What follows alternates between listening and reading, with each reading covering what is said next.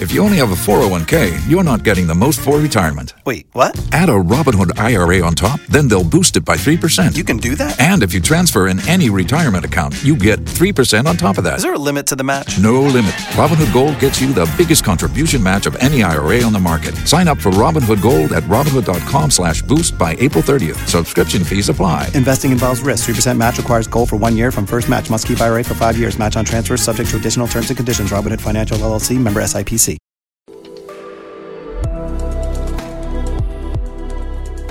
Kisa Changu Podcast.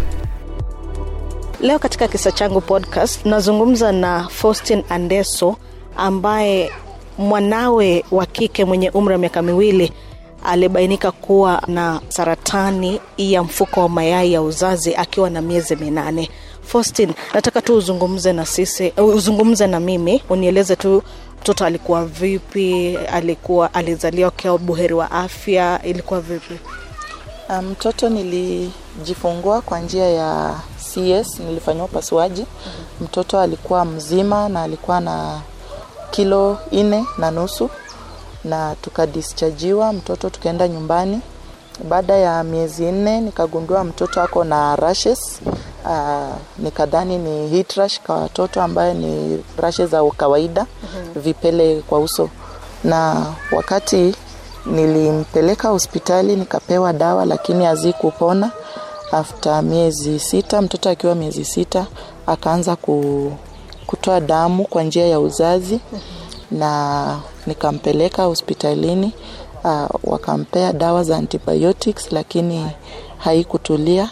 Akiwa tena miezi saba tena hiyo kuvuja damu ikatoka, uh, ndio ikabidi nikakuja nyumbani na hakika mama akiosha mtoto alikuwa mnono, hata mi nilikuwa na assume. Juu mtoto alizaliwa mnono na pia mi mama yake ni mnono, nikadhani amefollow my genes, mtoto ako na afya tu, but then mama kushika tumbo ya mtoto akaona hapana, inakaa imevimba, so tukaamua kumpeleka Likuyani eh, sub hospital. Na kufika huko pia waka, daktari wakasema labda ni indigestion. Juu alikuwa haendi long call na akuli, akikula anatapika, so akampea madawa za indigestion, ma antibiotics na painkillers. Wakatuambia after one week kama hakuna changes turudi. So after one week it became worse, tumbo ikazidi kufura na alikuwa akikula chochote anatapika, akinyonya anatapika, so alikuwa hakuli, na nikaona amekuwa dehydrated, kupumua hapumui vizuri, anahema anapumua kama mwenye anaishiwa na breath. So nikarudi Likuyani sub county hospital na wakaniambia e, niende nifanye ultrasound. So wakati nilienda kufanya ultrasound nikawarudishia majibu, wakaniambia ultrasound inaonyesha tumbo la mtoto iko na maji, iko na fluid. Nikakuwa worried, wakaniambia tutakupea transfer uende Eldoret referral Moi Teaching so hapo ndio safari yetu ilianzia. Uh, after mtoto amefanyiwa CT scan amefanyiwa ultrasound uh, daktari Eli Odongo na timu yake uh, ikagundua kwamba mtoto ako na uvimbe kwa njia ya uzazi. Na huo uvimbe ndo ulikuwa unafanya mtoto avuje damu ndo ulikuwa unafanya pia mtoto tumbo ivimbe. Kwa hivyo wakaeka mtoto afanyiwe operation akapasuliwa tumbo uvimbe ikatolewa na huo uvimbe baada ya kupimwa ukapatikana alikuwa na saratani na mtoto akaekwanze kufanyiwa chemotherapy ambaye ni matibabu ya kansa uh, ilikuwa ni maajabu sana hata mi nilishtuka mtoto mdogo.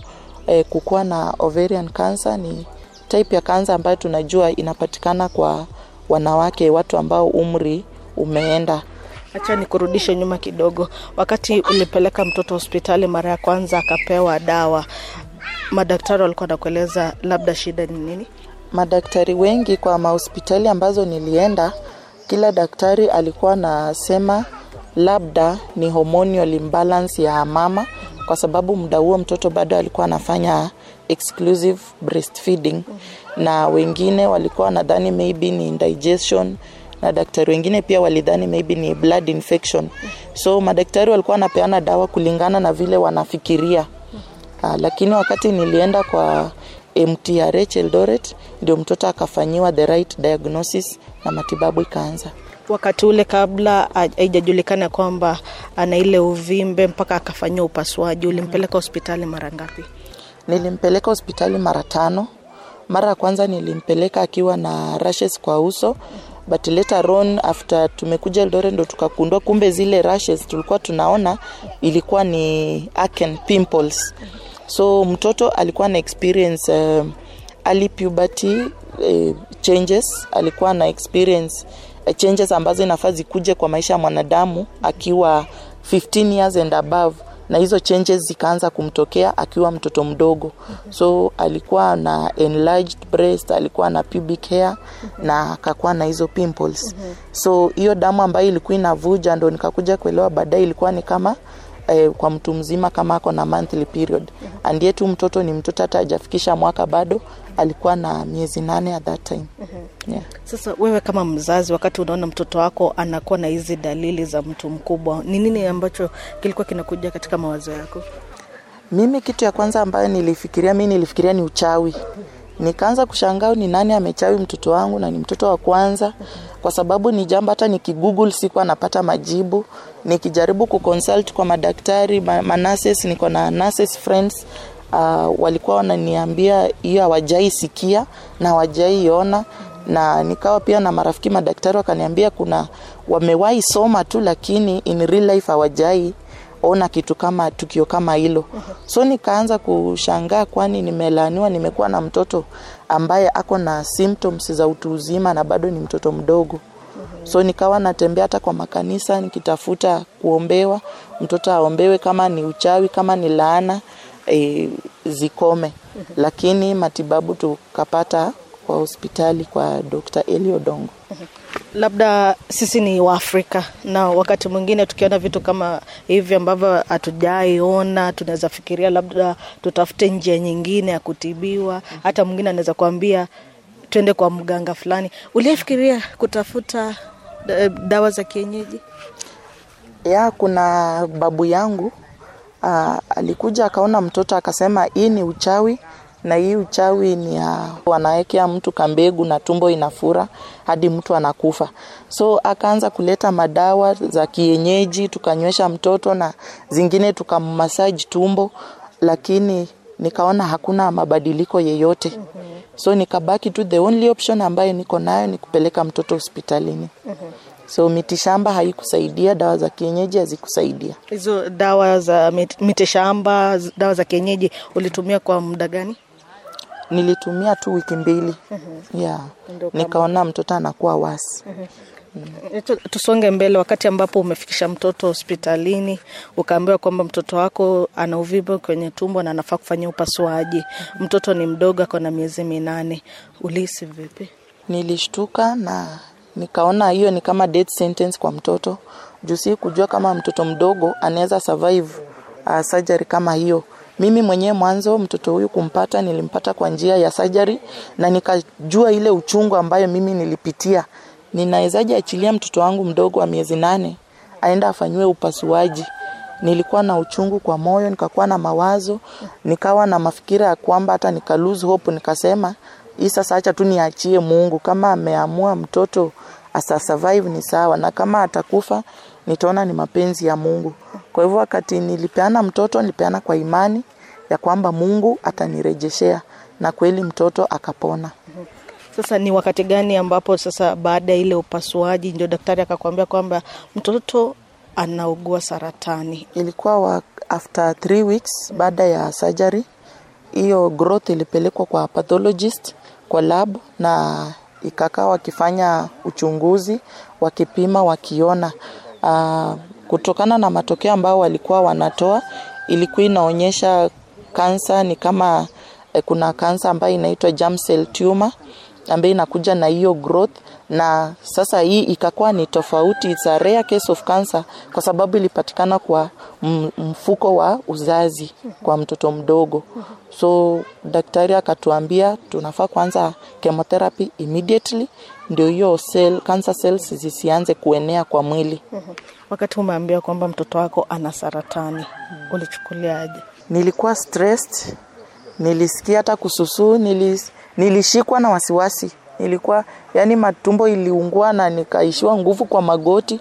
Nilikuwa nimeweka mtoto kwa mgongo nikazungusha nilikuwa nimemfunga na leso nikamzungusha mbele nikaangalia mtoto nikauliza mungu kweli? Huyu mtoto mdogo kansa ametoa wapi kansa na mtoto tu hata hajaanza kukula vyakula juu nilikuwa namfanyia tu exclusive breastfeeding. Nilishikuwa na wasiwasi sana nilikuwa na wasiwasi. Labda familia pia ilichukulia vipi? Familia wakati walisikia mtoto wangu ako na kansa kuna wenye waliniombea kuna wenye walinitia moyo na wengine wakajitenga wakaogopa wakaona ni majukumu wengine wakasema itabidi muuze shamba mkose pa kuishi kwa sababu tumeishi na single mother na pia ni kujikakamua tu tukapata hii kipande ya shamba ambayo mama anaishi ndani. So ile threat ya kwamba tutabidi tuuze shamba ndio mtoto apate matibabu tulikuwa na wasiwasi sana na watu wa, wa jamii wengi walijitenga. Wakijua ni kama hii ni responsibility utawaomba pesa ama utawapea mzigo.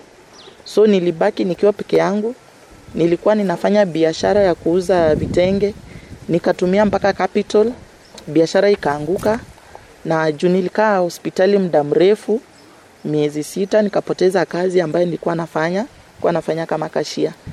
Na so kati nilitoka hospitali tukiwa discharged after mtoto amemaliza chemotherapy si kukuwa na mahali pa kuenda. Juu nikiangalia mume wangu penye alienda na ukipiga simu ashiki nikaona sitarudi kule kwa nyumba nairobi. Nikaona pia relatives eh, sitaweza kwenda kwao juu wengi hawashiki simu. So nilikuwa tuna a bitter option peke yake ambayo nilikuwa nayo. Ilikuwa ni kurudi nyumbani. Na huku ni nyumbani kwenye nilitoka binti nikifanya harusi. Watu walinisindikiza na harusi wakisema msichana aende kwa ndoa yake kwa nyumba yake. So kurudi nyumbani kwa village unarudi na uko na mtoto na mtoto ni mgonjwa ikawa watu wanaongea oh, msichana alifukuzwa alitoka kwa ndoa nini. Hiyo ilikuwa very much intimidating. Lakini nikaamua tu most of the time nilikuwa najifungia kwa nyumba. Nikitaka kufanya kazi natoka very early five nilime shamba nipande mboga. By saa moja watu wakiamuka mi narudi kwa nyumba. And then pia natoka majio majioni. Until wakati nilipata hii kazi ya kufanya kwa mtaro. Kazi yenye ninafanya hata ilingani na elimu ambayo niko nayo. Lakini ninanyenyekea mahali pale juu ndio at least inaninua nipate chakula ya mtoto. So chemotherapy ilikuwa inampeleka mtoto aje? Chemotherapy ilikuwa ilikuwa very very harsh. Ilikuwa ilinyima mtoto nguvu sana mtoto hakukuwa na appetite mtoto hakukuwa na eh, immunity mtoto afya yake ilidhofika akapoteza kilo. Alikuwa 12 kgs akianza chemotherapy lakini chemotherapy akafikisha 6 kg akapungua kabisa na akapoteza nywele alikuwa na diarrhea na alikuwa mgonjwa mgonjwa kila mara. So kuna wakati hata mpaka alikuwa anaishiwa pumzi karibu aekewe life support machine lakini nikaambia manasi, wacha tumpe tu eh, tuombe kwanza tuone kama ata improve na kweli alikuwa anaanza na anaendelea kuimprove. So chemotherapy ilimuumiza sana sana. Hadi wa leo mpaka kuna bado zile side effects za chemotherapy hazijaisha kabisa kabisa. Umesema ni single parent saizi mzazi wa pekee wa bibiana ulimudu vipi ile gharama ya kutibu ugonjwa huu? Gharama ya matibabu kuanzia mtoto aanze kuwa mgonjwa hadi wakati amepona gharama imekuwa around uh, 1.5 million to 1.7 million na hii yote nimesaidiwa na marafiki wamekuwa wakinisaidia wakinitu- wakinichangishia pesa wanaunda whatsapp group wananichangishia pesa wananitumanishia na pia nimekuwa na nhif ilikuwa inasaidia uh, upande wa malazi kwa hospitali admission. Na sasa kwa sasa ukimwangalia bibiana hali yake iko vipi? Bibiana saa hizi mtoto amepona anacheza cheza mtoto amefurahi hadi nafurahi akiniita mama kwa sababu tumaini ya kukuwa mama ilikuwa imeisha. Si kujua huyu mtoto bado nitakuwa na yeye. Huwa nafurahi sana nikisikia ananiita mama najua kutunga sentensi hata anatamani kwenda shule na naona hata mungu amemfanya amekuwa very clever. Anakimbia anacheza anaruka anasaidia nyanya yake kufanya kazi nyumbani. Ni mtoto wako wa pekee? Ya ni mtoto wangu wa pekee sina mtoto mwingine ni first born wangu. Ana miaka Saizi mingapi? saizi ako miaka mbili na nusu. Matibabu alimaliza ilikuwa wakati gani? alimaliza last year june. Baada ya matibabu, ujaona kama kuna dalili zozote ambazo zinakupa wasiwasi? Ah, sijaona dalili zingine zozote. Hajakuwa na kasoro yeyote. Nilikuwa nikimpeleka clinics after monthly. Kulikuwa na monthly clinics tukamaliza tukaanza quarterly after every 3 months nampeleka check up so saizi nampeleka after six months Sasa asante sana. karibu Okay. Nikitamatisha kisa changu, mimi ni Faith Kutere. Kisa Changu Podcast.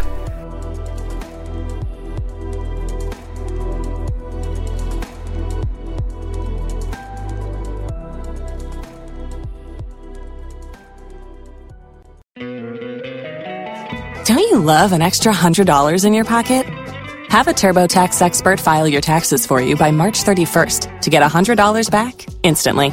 Because no matter what moves you made last year, TurboTax makes them count. That means getting $100 back and 100% accurate taxes only from Intuit TurboTax. Must file by 331. Credit only applicable to federal filing fees with TurboTax full service. Offer can be modified or terminated at any time.